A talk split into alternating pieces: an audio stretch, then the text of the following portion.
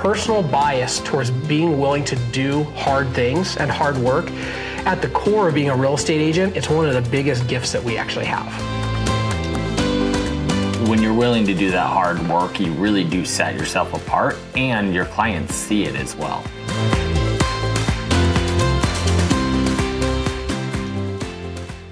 Welcome, real estate agents. My name is Reed Moore, and I am your host for the RMG Agent Podcast. And we're here to talk about everything that has to do with you and your real estate career.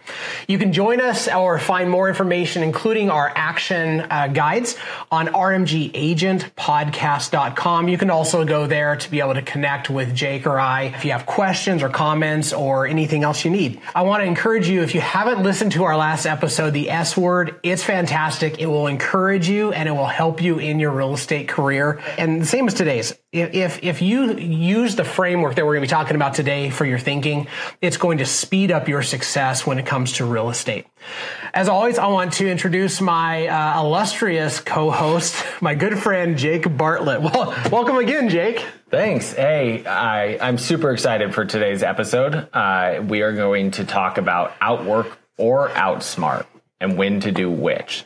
So, when people are trying to maybe level up their career mm-hmm. or combat a hard season of, of you know real estate, how do they decide whether to outwork it or to outsmart it? It's, it's a good question. So when we originally kind of wrote this episode, mm-hmm. we talked about outwork before you outsmart, mm-hmm. and that really that really applies to my my bias and what I've seen over the last 21 years when it comes to people in our industry who accomplish big things, mm-hmm. is they have a tendency to uh, to to work hard right and just and to get after it and when we're talking about it you know there are times where you need to outsmart that that is your next logical step.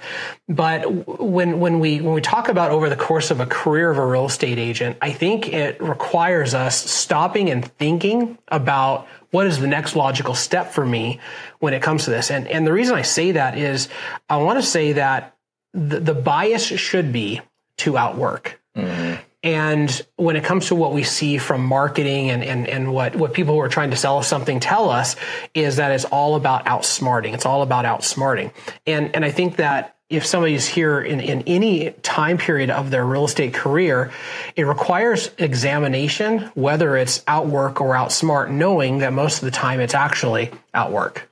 Yeah. So when I hear you talking about it, I, I think of um, the easy button. You remember those commercials? Oh, yeah. The easy button. Yeah. Uh, there are a lot of companies that are spending millions and millions and millions of dollars pitching to us the easy button of real estate. I'll send you business referrals. Uh, you sign up for my program. We have, right. you know, 2,000 people searching on our site in your area, and we're going to send you that business.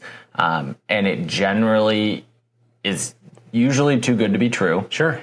And if it's not, you end up spending usually so much time trying to learn that system and it takes you away from what you're already good at. And so you end up taking away what you could just spend more hard work into and spending hard work into a different spot and you don't get any more results. Yeah. So when we think about what a real estate agent gets paid, um, a really good real estate agent can make a great living. And you could say that there's no there's no end to the amount of income that you can make.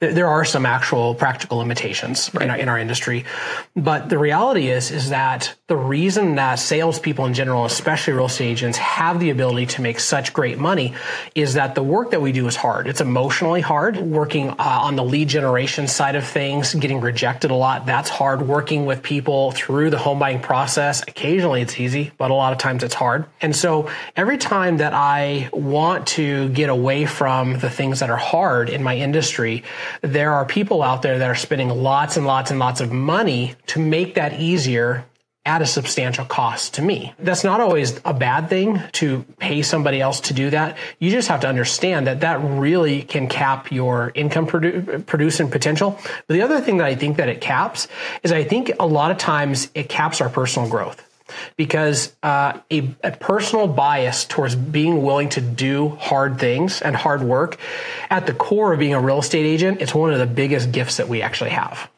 Yeah i, I definitely agree with you on that. And when you choose some of those systems and easy buttons um, you leave yourself susceptible to not controlling your own business, Right. Which is a really, really rough time we're going into. If you can't control your leads, it's a, it's going to be really hard. Yeah. And if and if all of a sudden one of those systems changes their pay structure on things, like you could be find yourself doing just as much business for a tenth of what you were paying.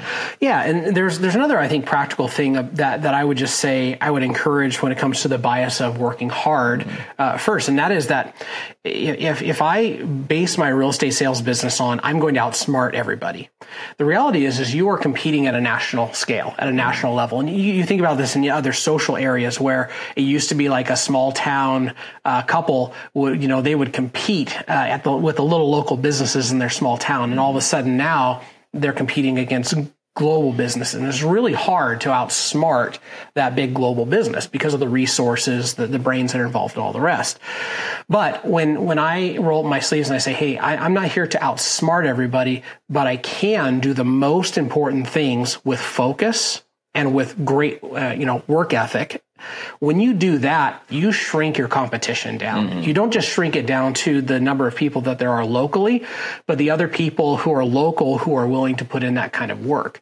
And if you do that, you carve out uh, a really, really amazing niche for yourself when it comes to your real estate sales.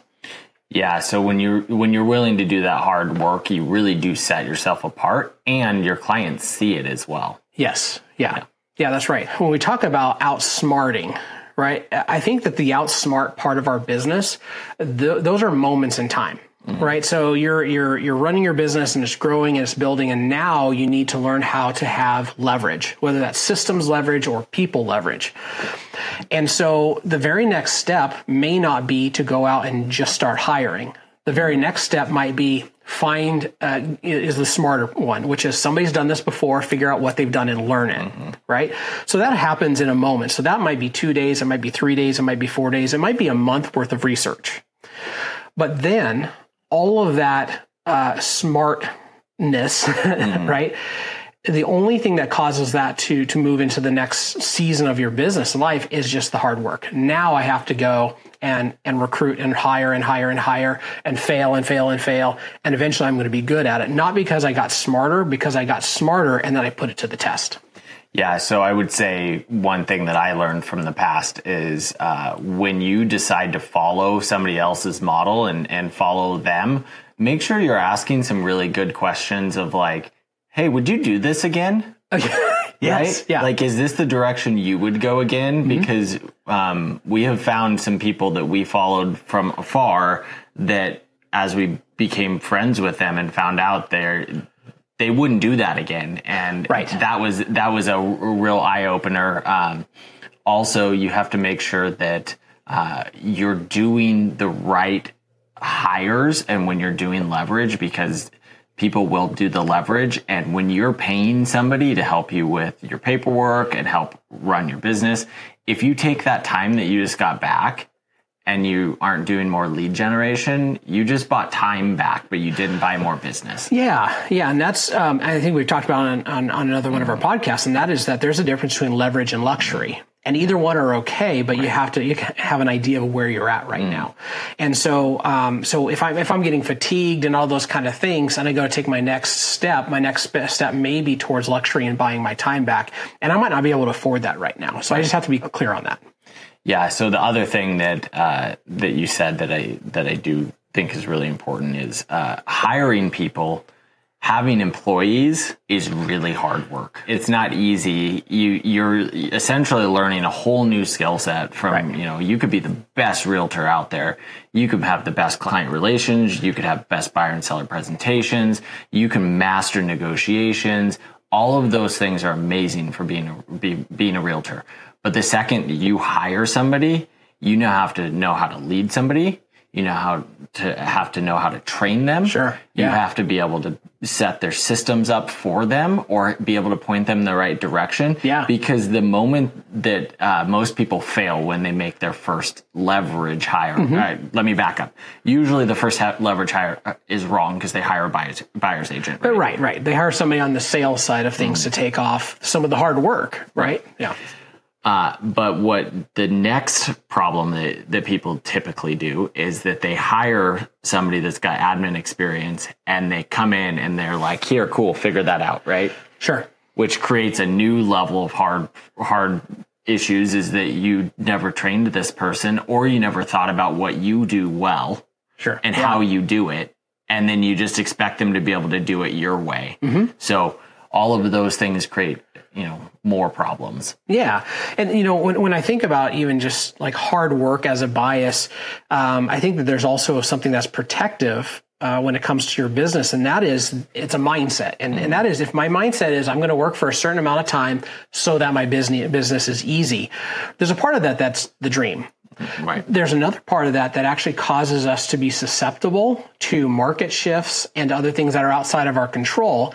And we have, uh, over the course of time, eroded some of our good habits. So it's, you know, what I'm not promoting is being a workaholic, right? We, we always talk about boundaries, talk about controlling your calendar, all of that stuff. But if you wake up one day and you've had it really easy for a while, you have to be able to flip that switch, not to get smarter, because smarter, you, you've, you've done that. You've, you've kind of arrived at a new, a new level. But now you have to be able to flip that switch again and get back into whatever version of hard work that is, whether that's lead generation, whether that's leading well, whether that's training well. But, but there's, there's, um, some energy and some effort that goes into that that is going to outlast just your next brilliant idea. Yeah. Yeah, it's just getting back to whatever that new fundamental for whatever level that you're in. And sometimes that's just jumping back into the really hard stuff that you deep down probably don't want to deal with, right? Like Yeah, yeah. Like we know a lot of we know ourselves pretty well. We hide from from hard things for the most part, uh, unless you're really structured and you're really good at just I'm going to do that hard thing and then I'm going to be on to the next thing. Right. So one of the things that I've seen with with anybody who's successful across uh, any area of their life, they make a decision, right? And so hopefully they make a smart decision, and then everything after that is is just lots and lots of hard work and effort. And the thing about making a good decision is a good decision rarely is good enough to to not evolve. And the only way your good decision evolves is with uh, constant feedback from the marketplace or constant feedback from use. And so if I have this bias of, you know, I'm going to, I'm, I'm going to stop for a second and say, Hey, do I need to outwork or do I need to outsmart the situation? As soon as I decide outsmart, I go figure out what that is. And then I always go back to outwork because whatever brilliant decision I made is not going to actually be brilliant enough to stand on its own until it has a clash with reality, which comes through working it out. Yep.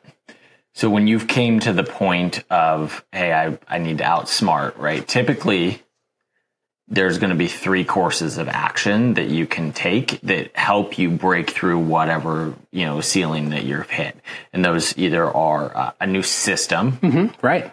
a new relationship, Sure. whether that's, you know, you're hiring a transaction coordinator or you're hiring somebody on, you know, to run your paperwork or a new business opportunity, right? Like, Yeah. So some sort of um, partnership with somebody. Right. Right. Yeah.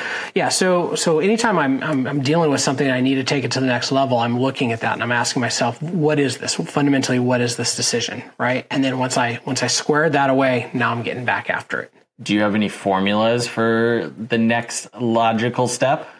So I, yeah, so I, I think that the next logical step is, um, is, is going to be more activity unless your activity is now capping your results.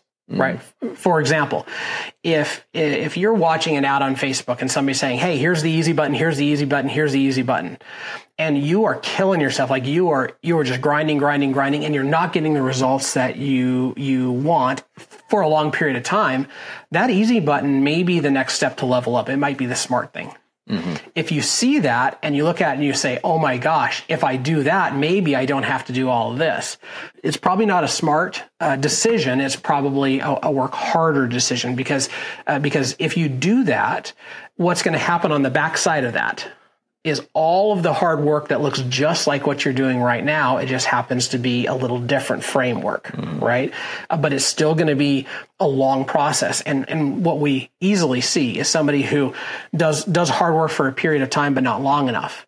And they get frustrated, they get disappointed, they get disillusioned, and then they find a new smart idea and, and then they do the work, mm-hmm. but they don't do it long enough. And then they, they do that over and over again. So after many, many years, instead of, instead of five years of doing something at a high level, they have done uh, five different things at not a good enough level. And so really they're actually starting over again after five years.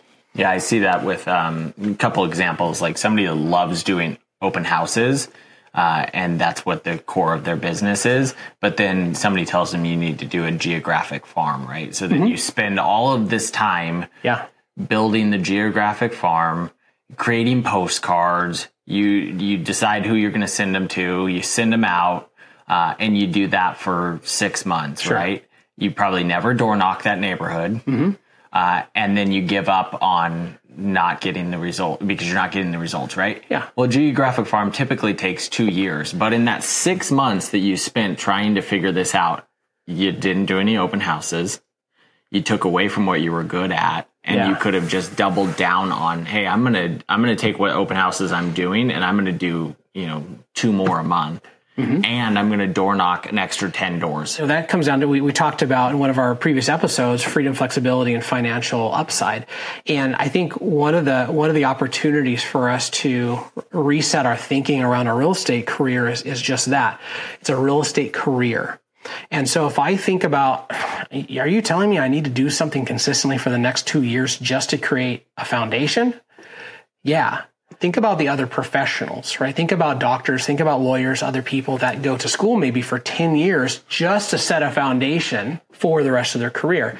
Uh, you have that opportunity as well, but it is a different way of thinking from the way a lot of us get into the industry. So, so yeah, these things are going to take some time and they're going to take some effort, but that's your huge competitive advantage because there are just not that many people that are willing to do really boring, monotonous, hard things for a prolonged period of time. And if you're one of them, you will you will stride out from the pack. When you're saying this, I'm thinking of the the example I would look at would be baseball, right? Like baseball has minor leagues mm-hmm. that are set up for those those that are going to be good enough to make the pros. Right. They will do the reps and they will do seasons in the minor leagues and they'll move from one team that maybe plays 60 games then they'll play a you know 120 game season mm-hmm. and then maybe they play a, almost a full 162 game season yeah before they end up in the pros mm-hmm. because they want these people to have a proven track record that they right. can do the same thing every single day and be able to get the results once they get to the pros. Yeah.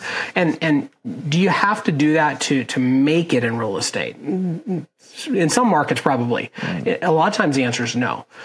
But if you take a step back and you say this is my career, this is what I'm doing with my work life, then, then I think you think about it differently and you say, hey, am, am, I looking just to get by or am I really trying to stride out and see what's possible for me in my life? What is the personal growth here and what's the economic opportunity? And if I think of it that way, I just approach it differently and I approach hard work differently.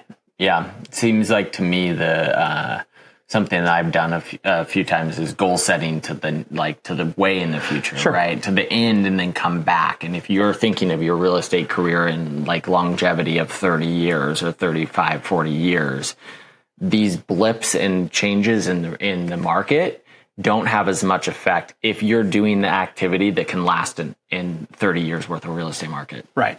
Yeah, that's I think that that's really well said and and um, just all of these things come come back to making this decision do i need in this moment to outwork or outsmart? And, and my encouragement is if you come to the conclusion of outsmart it's get after it. Like f- figure it out figure out what the what the, the next, next logical step is what the smart thing is to do and then figure out what is the work that needs to happen to to make that so. Because if you set big big big goals um, nobody cares right what will actually tell the story of you getting to those goals or not is actually the hard work you're doing today. If you've decided that you are in one of those outsmart smart times, one of the really smart things that you could do is you could talk to somebody about the ideas that you're having, run them by them, and they can have a say in it. Yeah. Obviously, they don't get the final say, but they at least have somebody else looking outside, and that can cut the amount of preparation paralysis down. It's one of the powerful things about being being interdependent with other people, right? Having a coach working inside of an organization with other people are taking a look at that and saying, "Hey, you say you want this, here's how you're showing up."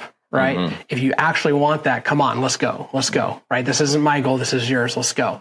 And and um, again, so many people in athletics, they act that way, right? They're inside of teams, they have coaches. And when it comes to sales, uh, especially real estate sales, it's like an athletic venture. That's, it's very, very similar. Thanks, guys. Hopefully that will have an impact. Uh, it will empower you and it will encourage you as we go into this season of your real estate career. If you want to uh, speak with me, you can reach out at hello at rmgagentpodcast.com. You can also check out rmgagentpodcast.com. Uh, and check out our next episode. It's going to be Invest in Growth. It's going to be a good one.